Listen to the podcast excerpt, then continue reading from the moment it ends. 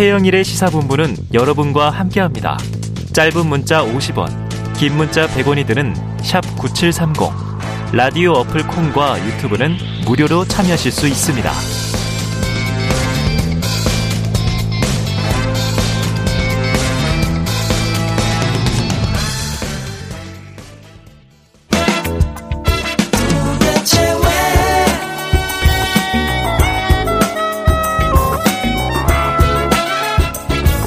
네, 새는 좌우의 날개로 난다. 매주 수요일 이 시각에는요, 원래 보수의 시각으로 현안을 들여다보는 진격의 보수 코너가 고정인데, 자, 오늘은 보수 대신 진보를 대진단하는 진격의 진보. 오늘 시그널 노래가 잠깐 나갔는데, 진보는 왜? 사, 이 시간으로 꾸리도록 하겠습니다.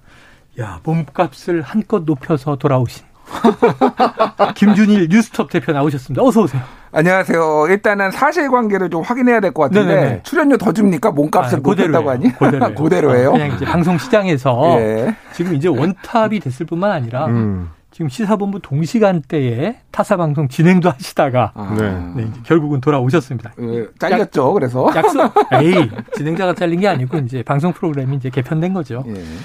자, 헬마우스 임경빈 작가 진행을 도와주러 나오셨습니다. 어서 오세요. 안녕하세요. 자, 이게 지옥에서 온 fact checker 네. 이렇게 소개를 하는데 음. 김준일 대표님 또한 국내 굴지의 원조 fact checker 맞잖아요. 뭐, 뭐, 누구, 뭐, 원조, 진짜 뭐, 어디 장충동 가면은 족발집 네, 앞에 다들 뭐, 뭐, 붙여 있잖아요. 네. 그런 거 따지는 거는 뭐 우스운데, 저는 우리 임 작가님 헬마의 어. fact check 너무 좋아합니다. 아, 훌륭하다. 아, 훌륭하다. 덕담 네. 한마디 해주셔야죠. 어, 뉴스톱이야말로 이제 국내 언론에서 거의 네. 유일하게. 네. 아이고. 네, daily로 이제 fact check를 하는 이 매체이기 때문에 저는 항상 존경의 마음을 담아서 같이 방송을 하고 있습니다. 거의 뭐 이 분위기는 신당동의 김봉리 장님 할아버지, 음. 네, 장충동에 지금 이제 저 우리 헬마 네. 아지매 주고받는 덕담 수준이었고요. 두 분 다 제가 보기엔 베테랑입니다. 진보는 왜? 왜 만들었느냐? 지금 음. 보수는 집권을 했잖아요. 네. 어찌 보면 또 지방선거까지 압승을 했고. 음. 근데 지금 진보가 문제예요. 작년 재보선, 올해 음. 대선 지선, 주요 선거에서 내리 패배한 더불어민주당 기로에 섰다. 네. 지금 이렇게 얘기가 되고 있고요. 뿐만 아니라 진보는 뭐 민주당이 가장 크지만 음. 정의당을 비롯한 제3정당들 마저 국민의당은 제3지대였는데 아예 흡수돼 버렸고 보수 정당에 지금 이제 다 기대에 한참 못 미치는 성적을 거뒀단 말이에요. 두 분과 이제 진단해 보려고 하는데 시간 관계를 보면 김중일 대표님이 무려 다섯 가지 키워드를 뽑아 주셔서 예. 저희가 몇 분까지 잠깐만 하는 거죠? 44분까지니까 44분까지? 예, 아. 5분씩 다루게 됩니다. 아, 바로 예. 들어가 볼게요. 예, 일단은 키워드 말씀을 제가 한번 드릴게요. 예, 예. 정치적 부족주의, 음. 반지성주의, 음. 팬덤 정치, 친절한 파시즘, 유권자 재정렬. 자, 정치적 부족주의부터 얘기해 주시죠. 일단은 좀 양해를 구해야 될게 네. 이게 민주당이 왜 이렇게 지느냐잖아요. 네네. 그러다 보니까 민주당 지지자분들이 조금 듣기 불편한 얘기가 계속 나올 수도 있어요. 지금 미리 이제 양념을 네. 치시는 건가요? 아, 예, 양념을 치는 겁니다. 네 유튜브로 실시간 보시는 분들 나가시라는 건가요? 지금? 아니요, 그건 아니고요. 아, 네. 잘 새겨 들으시고 또 동의하시는 부분도 있고 안 동의하는 부분도 있을 거 아니에요. 아, 그러니까 그런 부분들을 우리 네. 청취자나 유튜브 동접자들은 음. 뭐 민주당 강성 지지층도 있으시고 음. 전통적 지지층도 있으시고 보수도 있으시고 중도도 음. 있으시니까 이게 네. 2016년 17년에는 정확하게 보수한테 해당되는 거였어요. 음. 그거를 전제로 말씀을 네. 드리면서 네. 얘기를 할게요. 정치적 부족주의라는 키워드를 좀 해야 되는데 네. 이게 전 이게 무슨 얘기냐면 책 제목이에요. 제가 책도 같이 뭐 몇 권을 소개하면서 좀 할게요. 음. 에이미 추라는 정치학자가 2018년에 쓴 책 제목이 음. 정치적 부족주의예요. 그러니까 원래 기본적으로 그동안의 정치는 좌파, 우파 이렇게 됐잖아요. 음. 근데 현대 정치는 한국뿐만이 아니라 전 세계가 이런 트렌드로 가고 있다라는 건데 네. 한마디로 얘기하면 정체성 정치가 매우 강화되고 있다라는 네. 거예요. 그러니까 대중정당으로서 물론 포지션은 대중정당을 가지고 있는데 특정 아젠다에 굉장히 집중한다라든지 음. 그게 또 이를테면은 별로 서로 차이가 안 나니까 차이를 내기 위해서 저쪽하고는 다르다가 음. 하기 위해서 오히려 그런 거에 집중하는 것도 있는데 네. 기본적으로 이제 부족주의라는 게 한마디로 얘기하면은 동질감을 형성하는 집 집단으로 네. 만드는 거예요. 음. 그게 어떻게 보면 좋을 때는 굉장히 동질감을 굉장히 많이 느끼잖아요. 근데 이게 위기 순간에는 이 동질감이 굉장히 동굴 속으로 들어가 버려서 자기들끼리만 똘똘 뭉치게 되고 또 하나는 된다. 배타적이 되고 같은 내부에서의 이견에 대해서 공격적이 됩니다. 음. 왜 우리 부족에서는 지금 외계인이 음. 쳐들어왔는데 음. 왜 우리 부족에 이 다른 소리를 어, 내? 왜 족장님을 건드려? 음, 음. 그러니까 이게 이제 어떤 굉장히 어떤 정치 세력 아니면 한 국가를 굉장히 어렵게 만드는 거예요. 그래서 이 정치적 부족주의 책에서는 뭐 이제 베트남 전 얘기도 나오고 뭐 이제 음. 국제 정치에 대해서 이제 얘기가 나오는데요. 어찌됐든 지금 민주당이 정치적 부족주의에 빠졌다라는 네. 거예요. 왜냐하면은 민주당이 지금 바깥에 서 보기에는 네. 중도 진영에서 보기에는 검찰 개혁을 얘기해 맨날 그러니까 물론 검찰 개혁도 중요하죠. 근데 민주당이 지향해 어떤 김대중의 정당, 노무현의 정당에 있었던 그 굉장히 네. 중산층과 서민을 위한 정당이 아니라 뭔가 피해 의식에 사로잡혀 가지고 이런 검찰 개혁을 선제적으로 하고 누구를 지켜야 되고 음. 이런 게 이게 전형적인 누구를 지키자라는 구호가 전형적으로 정치적 부족주의거든요. 이게 음. 자, 헬마우스. 네. 민주당이 정치적 부족주의에 빠졌다. 맞습니까?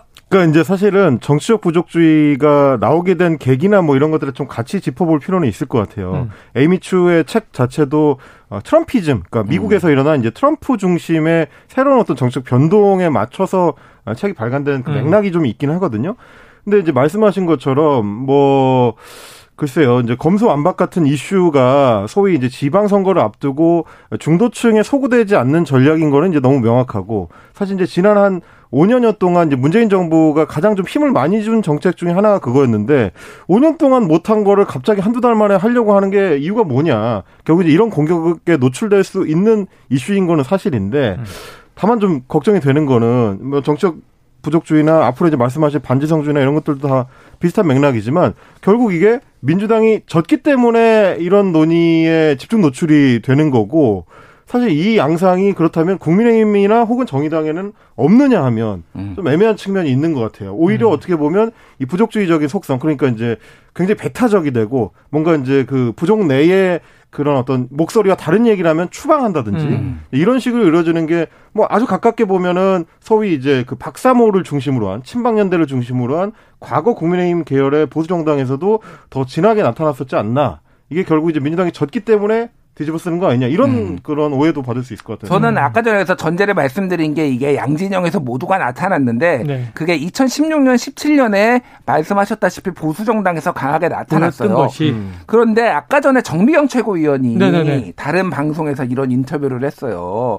보수가 전국 선거 4연패 했거든요. 네네네. 그런 다음에 이제 이준석 대표가 당 대표 나왔잖아요. 어. 그러니까 대구 시민들이 정미경 최고가 이제 그때 뭐 대구에 내려가셨나 봐요. 정미경 음. 최고로 손을 꽉 잡으면서 부르르 떨면서 음. 나 이준석 너무 싫은데 우리 보수가 이기려면은 이준석 찍어야 돼? 아. 이렇게 얘기했다는 거예요. 이게 뭐냐면은 절박한 얘기네요. 절박한 얘기. 그러니까 네. 보수는 일단은 정치적 부족주의는 어느 정치 집단에나 있고 음. 보수한테도 있었는데 그거를 어떤 식으로든 깨가지고 소위 말해서 뉴보수가 지금 네. 자리를 잡고 있는데 지금 민주당은 단일 대우예요. 음. 그리고 그게 중도층한테 굉장히 소구력이 없는데 음, 음. 계속 지금 악순환으로 가고 있다라고 네. 이제 보는 거예요. 그래서 지금의 민주당이 이 바닥의 끝이 아니라고 저는 봅니다. 아까 예. 전에 얘기했듯이 사이클이 있다라고 얘기했잖아요. 사이클이 음. 있거든요. 정치세력 음. 역대 2000년대 중반에서 이제 그때 민주당이 굉장히 그 여러 네. 번 대선에 대선뿐만 아니라 다 패배했는데 선거를 지금도 그 바닥을 아직 보지 않았다라고 저는 보고 있습니다. 그래요. 자, 두 번째 키워드가 저는 더 궁금합니다. 왜냐하면 이게 윤석열 대통령 취임사에 등장한 표현인데 음. 저 청년 시절에 많이 나오던 거거든요. 지성, 반지성. 반지성을 다른 말로 저희 때는 야만이라고 불렀죠. 음. 야만의 시대. 음. 우린 지성주의로 가야 한다.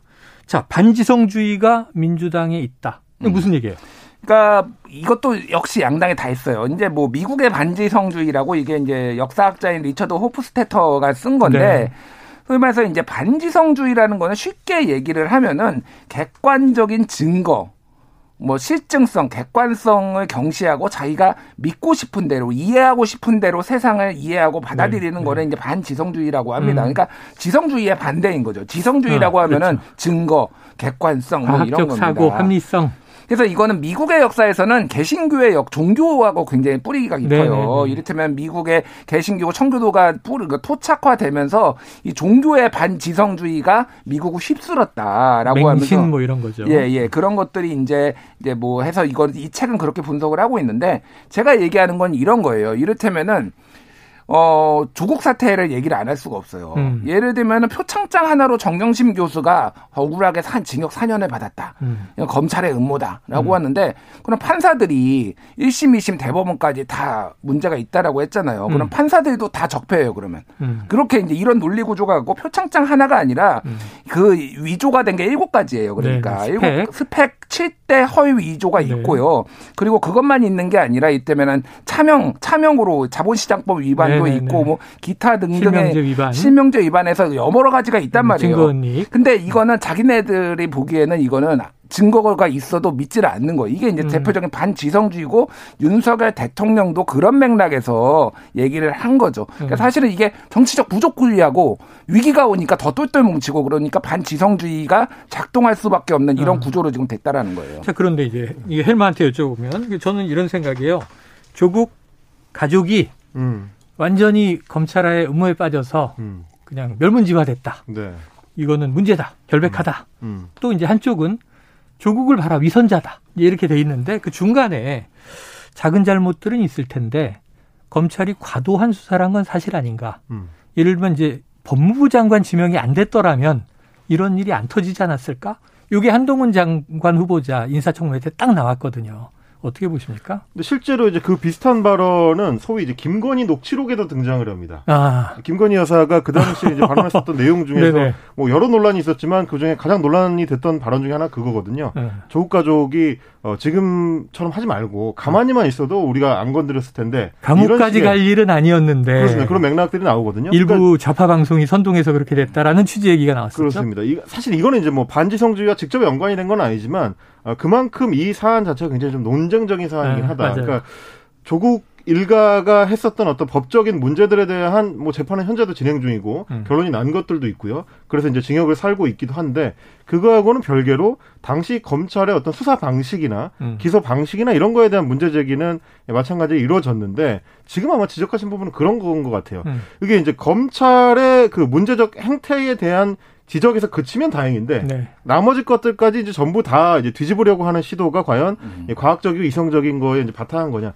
저는 이제 예전에 그 JTBC에서 이제 팩트 체크 팀에서 일할 때 네네네. 비슷한 경험을 많이 했는데 반대의 경험입니다. 음. 그 당시에는 어 이제 새누리당 시절에 그 탄핵에 반대하기 위해서 네네네. 소위 이제 법원에서 제출돼서 대법원에서 확정된 증거들을 뒤집으려는 시도들 음. 그게 이제 국민의힘 지지층에서 예, 아주 그냥 강한 그 음모론으로 이제 횡행을 했는데 네네. 뭐 대표적으로 태블릿 PC 음모론 같은 거. 그랬죠, 음. 그랬죠. 근데 최근에 그게 역으로 어 작용하는 거를 현상을 좀 발견하게 된 게 소위 이제 민주당이나 혹은 진보 진영의 빅스피커라고 하는 아.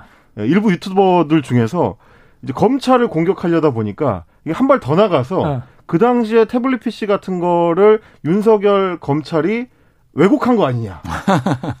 여기에 여기 나오는 거죠. 예, 예. 이렇게 되면 그야말로 이거는 반지성주의가 될 수 있는 거다. 그러니까 이건 예시가 될 것 같아요. 되게 중요한 말씀을 네네네. 해주셨는데 지금 이를테면 보수의 반지성주의가 그 부정선거 음모론이에요. 네네, 그렇죠. 어, 그렇죠. 박, 문재인 대통령한테 가가지고 아직도 부정선거 얘기를 하고 있어요. 네네. 거기에 뭐 민경욱, 뭐 황교안, 뭐 아. 뭐 등등 있잖아. 아직도 그 주장하시는 분. 근데 중요한 거는 당의 주류가 그거를 선을 그었어요. 어. 음. 그러므로 인해서 결국은 비합리적으로 일부의 모습으로 네. 비춰진다라는 건데 민주당은 아직 그게 명확하지가 않다. 이제 이런 네. 말씀을 드려야 됩니다. 알겠습니다. 자, 어쨌든 민주당이든 혹은 뭐 국민의힘 보수정당이든 과거와 지금 전부는 아니에요. 모두 음. 큰 당이기 때문에 스펙트럼이 넓은데 일부에 있는 반지성주의를 극복해야 된다. 그래야 합리적인 시민들과 다가, 다가설 수 있다. 자, 세 번째 키워드로 넘어가 봅니다. 야, 요건 좀 뜨거운 이슈인데 음. 대중 정치냐, 팬덤 정치냐. 팬덤 정치 어떻습니까? 아, 이렇게 가만 보다 보니까 네. 김준일 대표님 진짜 대단하시네요. 네. 아, 이렇게 논쟁적인 주제들로만 이렇게 쏙쏙 뽑아볼 수가 있는 칭찬이에요, 건가? 비아냥이에요? 어, 칭찬이죠. 아, 예, 칭찬입니다. 이건, 이건 네. 굉장히 좀 중요한 말씀들을 많이 잡, 잡으신 지금 논문 쓰실 거에 초고를 여기서 발표하시는 거죠? 아닙니다, 아닙니다. 예, 다, 다 읽은 책들이고 사실은 뭐더 네. 소개도 하고 싶은데 네. 책이 일단은 팬덤 경제학이라는 책이 있어요. 네. 이게 뭐냐면은 정보와 제품이 막 넘쳐나는 시대에서는 음.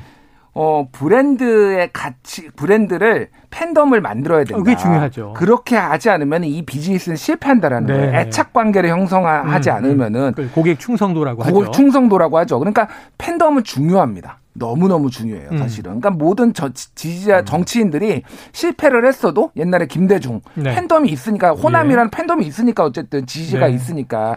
근데 이게 이제 단순한 지지로 끝나는 것이냐, 어. 아니면은 이거를 뭔가를 어 원하 그러니까 원하는 것이니까 그러니까 지금의 이제 팬덤 정치는 뭐냐면은 음.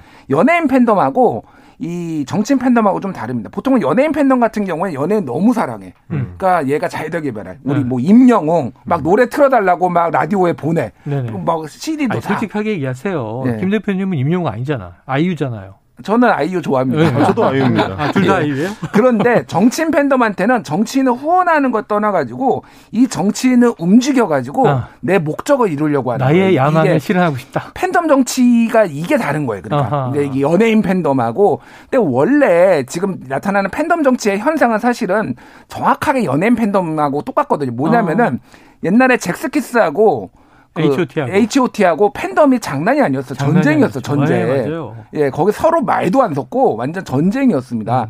그런 기본적으로 팬덤끼리의 이제 강한 결속력과 그리고 저쪽하고 충돌 이런 구, 구조는 있어요. 근데 네네. 문제는 지금 연예인 팬덤도 이를테면은 너무 좋아하니까 얘를 내 맘대로 움직이려는 그런 것들이 있어요. 돈으로 이를테면은 음. 연예인들까지도 그렇게 음. 팬덤들이 하고 있거든요. 그게 이제 예를 들면은 뭐 그뭐 그 뭐 연예인은 아니지만은 그 유튜브 뭐 슈퍼챗이라든지 네, 아니면은 네, 네, 그 뭐죠? 그 후원 계좌 뭐 이런 거. 어, 아니 돈돈 후원하는 거 있잖아요. 갑자기 생각이 안 나는데. 그게 슈퍼챗이고 옛날에 뭐 별풍선 예, 별풍선. 별풍선으로 네. 이렇다면은 좌지우지 하려는 거. 이게 아. 일종의 이제 삐뚤어진 방식이라는 네네네네. 거죠. 그러니까 문제는 민주당이 이 팬덤의 강한 팬덤에 지금 강하게 휩쓸리고 있다라는 건데 그러니까 팬덤에는 순기능도 있지만 음. 부작용을 강조하시는 음. 거죠. 그죠. 부작용이 지금 극대화돼 있다라고 해서 그게 외부에서 보기에는 팬덤이라는 게 결국 팬은 팬어택이라고 그래 가지고 광신 광신도적 이성적인 이런 네. 뜻이거든요. 네네. 바깥에서 보기에는 비이성적으로 보이는 어. 정도까지 갔다. 아니, 사생팬은 네. 뭐 자기 생활 접어놓고 네. 스타일 따라다니잖아요. 음. 어, 그런 그런 그러니까 부작용이 극대화되는 형태로 민주당이 팬덤 정치에 빠져 있다. 근데 중요한 거는 그겁니다. 팬덤이 문제가 아니라 정치가 문제예요. 오히려. 팬덤은 항상 있는 거잖아요. 그렇죠, 그거를 그렇죠. 정치인들이 이를테면은 쓴소리도 하고 음. 이거는 아닌 것 같습니다. 통, 음. 소통도 하고 그러는데 거기에 끌려다니니까 네. 이 팬덤 정치의 부작용이 돼서 음. 민주당 정 만약에 김대중이 살아 있었다라면 이렇게 끌려다녔을까요? 아. 김대중은 진짜 실력 있는 사람이라서 아닌 건 아니라고 했을 겁니다. 오히려 아닌 건 아니고 대중을 어. 리드하려고 했죠. 리드하려고 하고 네. 소통하려고 했을 거라는 거죠. 그래요. 지금 말씀하신 게 제가 이제 쭉 얘기를 들으면서 정리되는 건 팬이 민주당의 팬이 아니고 민주당의 특정인의 팬들이 음. 달라져 있는 거예요. 그래서 같은 당내에서 저격을 하면 이제 문자 폭탄 흔히 요즘 음. 그런 걸로 이제 폐해가 드러나는 거죠. 음. 뭐 심한 욕설. 음. 근데 이제 지금 말씀하셨던 것처럼 사실 이제 그 팬덤이라는 게 최근에 뭐 정치 주변에서 소위 이제 언론들이 많이 이제 붙여주거나 혹은 정치인들이 뭐 박지원 전 민주당 비대위원장 음. 같은 경우가 대표적인데 그걸 통해서 이제 정치적 레토릭화 하는 거는 있습니다만 음. 이 팬덤이라는 건 기본적으로는 지지자 집단이거든요. 네네. 어느 정치든지 사실 지지자 집단이 없으면 성립이 안 되기 때문에 네.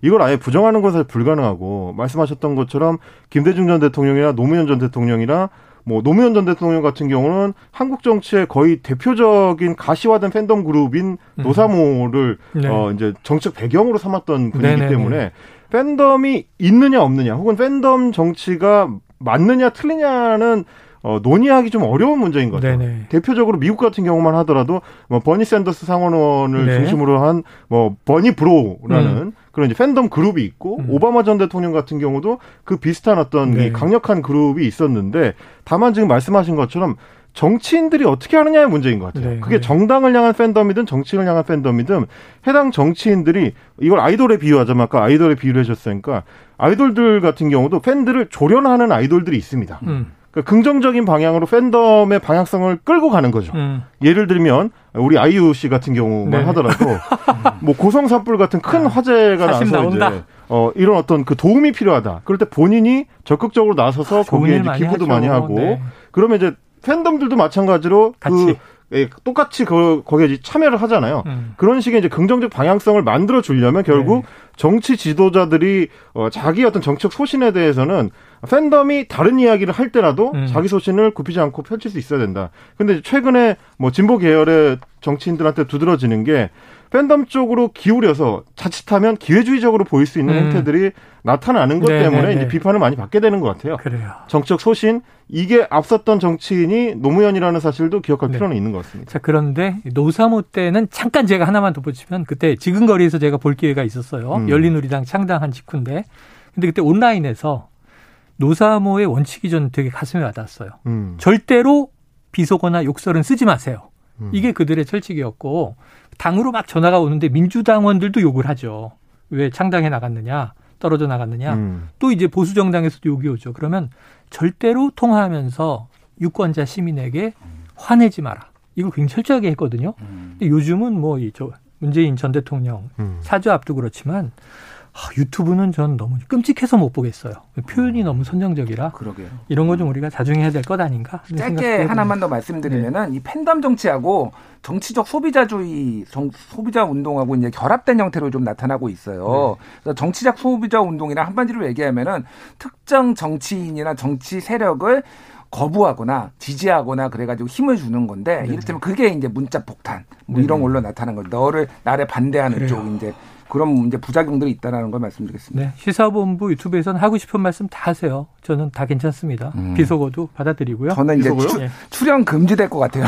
오늘 여기 자, 끝나고. 그 아슬아슬한 게 네 번째 키워드입니다. 네. 친절한 파시즘. 야, 파시즘이 어떻게 친절하지? 음. 그럼 혹시 김준일 대표님 파시스트입니까? 아, 그런 뭐죠? 없죠. 예. 네. 그러니까 친절한 파시즘이 여러 가지 용어들로 많이 나와 있어요. 음. 옛날에 그 임지연 교수라고 서강대 교수님이 네네네. 2000년에 우리 안에 파시즘이라는 책을 아, 낸 적이 기억납니다. 있어요. 저도 읽었거든요. 음. 그러니까 파시즘이 옛날에는 그러니까 이를테면 파시즘이라고 하면 보통 나치 그러잖아요. 음, 폭력적인 뭐, 국가 폭력 아니면 뭐 직접적인 폭력으로 나타나는데 이 제는 권위주의 체제 어떤 이런 것들이 내면화돼 가지고 아. 조직에 아니면 국가에 이게 내면화된다라는 음. 거고 친절한 파시즘도 말 그대로 어, 굉장히 합법적이고 어, 그런 정당한 절차를 거치지만은 이게 파시즘의 형태로 나타난다는 네. 거예요. 그게 방금 말씀드린 국가일 수도 있고 어. 정치 세력일 수도 있고 뭐 기업일 수도 있어요. 예, 예. 그렇죠. 뭐 그렇게 나오는 거죠. 어.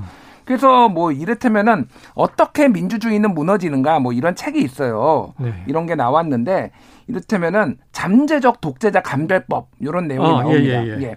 예. 첫 번째는 말과 행동으로 민주주의의 규범을 거부한다. 음. 그리고 두 번째는 경쟁자의 존재를 부인한다. 음. 세 번째는 폭력을 용인하거나 조장한다. 음. 네 번째는 언론의 자유를 포함해 반대자의 기본권을 억압하려 든다. 네. 요거를 이제 소위 말하는 뭐 용어가 다를 테지만 뭐 이런 부드러운 파시즘이고 이를테면 뭐 민주주의를 파괴하는 형식적으로는 옳을지 몰라도 네, 네. 그렇게 된다라는 건데 예를 들면 아까 전에 문자 폭탄이라는 게 자기 뭐 지지자들 입장에서는 정당한 거예요. 이거. 네, 네. 정당한 저항인 거죠. 어. 근데 이거가 폭력이라고 인정을 안 하는 순간 음. 상당히 이제 문제가 발생할 수 있다는 거죠. 난무할 수 있겠죠. 예, 예.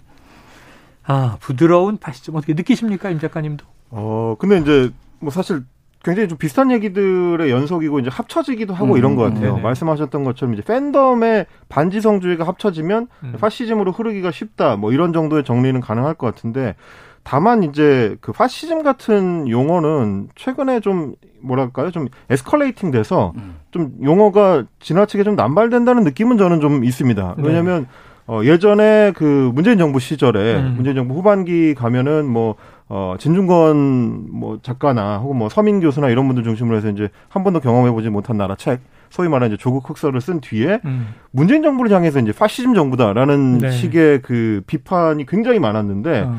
이게 엄밀한 의미로 따져보면 문재인 정부를 누가 이제 파시즘 정부하고 전체주의 정부라고 할 수 있겠느냐. 네네네. 네, 네. 원래 우리가 알고 있는 용법대로 하면. 음. 근데 이제 상대방을 비판하려다 보니까 음. 점점 용어가 과격해지고 좀 음. 세지는 거죠. 독재다, 게슈타프다, 막 이런 얘기가 나왔죠. 그렇습니다. 이제 그런 것들에 대해서는 다소 좀 경계할 필요가 있다. 이게 이제 용어의 사용을 오남용을 하다 보면 서로 지금 그 음. 서로 이제 이성적 싸움이 안 되고 네. 용어 싸움만 될 수가 있기 때문에 그 음. 부분은 다소 좀 걱정은 됩니다. 저는 100% 공감합니다. 네. 진짜로. 예. 네. 그래서 예전에 뭐 지금 국민의힘에서 계속 문재인 정부 보고 독재한다. 아. 맞아요. 공감이 안 되는 거예요. 아. 그런 거죠. 저도 그래서 제가 친절한 파시즘이라고 가져왔지만은 음. 사실은 음.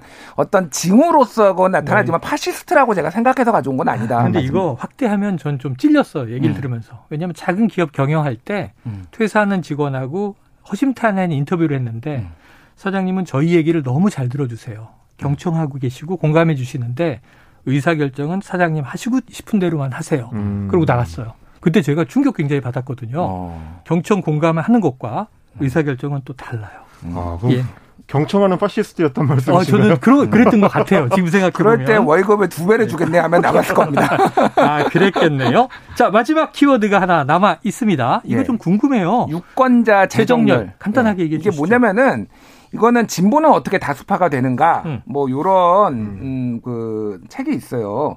그래서 요건 한번 미국 사례를 읽어본 건데 쉽게 얘기하면은 네. 원래 링컨 노예 해방을 주장했던 네네네. 링컨은 공화당입니다. 그렇죠. 그리고 노예 해방에 반대했던 데는 민주당이에요. 맞아요. 인권을 중시하는 민주당이 음. 노예 해방에 반대해. 음. 그러니까 그런데 민주당이 이 뉴딜 정책 이후로 음. 플랭 그 뭐, 프랭클 아, 루즈벨트 대통령 그렇죠? 프랭클린 루즈벨트 네. 이후로 북부를 공략하기 시작해요. 그러면서 북부를 차지하고 오히려 반대로 공화당이 남부로 내려오는 음. 그래서 큰 유권자 재정렬이 지금 일어난 미국에서 네, 네. 큰 네. 100년에 걸쳐서 일어났는데 지금 한국 사회에서 100년까지는 아니더라도 한 몇십 년 단위의 지금 유권자 재정렬이 일어나고 있다. 네. 소위 말해서 젊은 보수. 음. 그러니까 보수 일반적으로 젊은 사람들은 진보라고 얘기를 했잖아요. 근데 지금 굉장히 큰 유권자 네. 재정렬이 일어나고 있으면서 그 재정렬 과정에서 민주당이 많이 잃은 거예요. 소위 말해서 이제 음. 40대 꼰대 뭐 요런 표현들 이 나오면서 음. 굉장히 이제 오히려 좀 틀에 틀에 갇힌 사고를 하고 보수들로 이제 20대가 전향하면서 이제 네. 재정렬이 일어나고 있다라는 그런 내용입니다. 다섯 번째 키워드 유권자 재정렬까지 정의를 듣고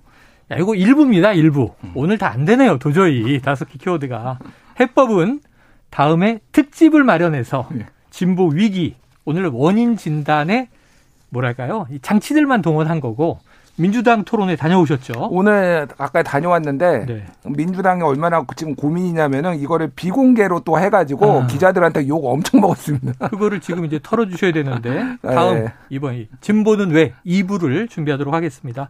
자, 9, 9646님 3박자가 잘 만나 듣기 편안합니다. 최영일, 김준일, 임경빈 세 분 시원시원해 칭찬 주셨고요. 김한수님은 김준일 대표님 드라마보다 더 재밌게 설명하시네요. 음. 시간 짧은 게 아쉬워요. 다음에 꼭 임 작가님도 그때는 또 티키타카 많이 네. 해주시길 바라고 오늘 진보눈에 여기서 정리하겠습니다. 김준일 뉴스톱 대표 헬마우스 임경빈 작가였습니다.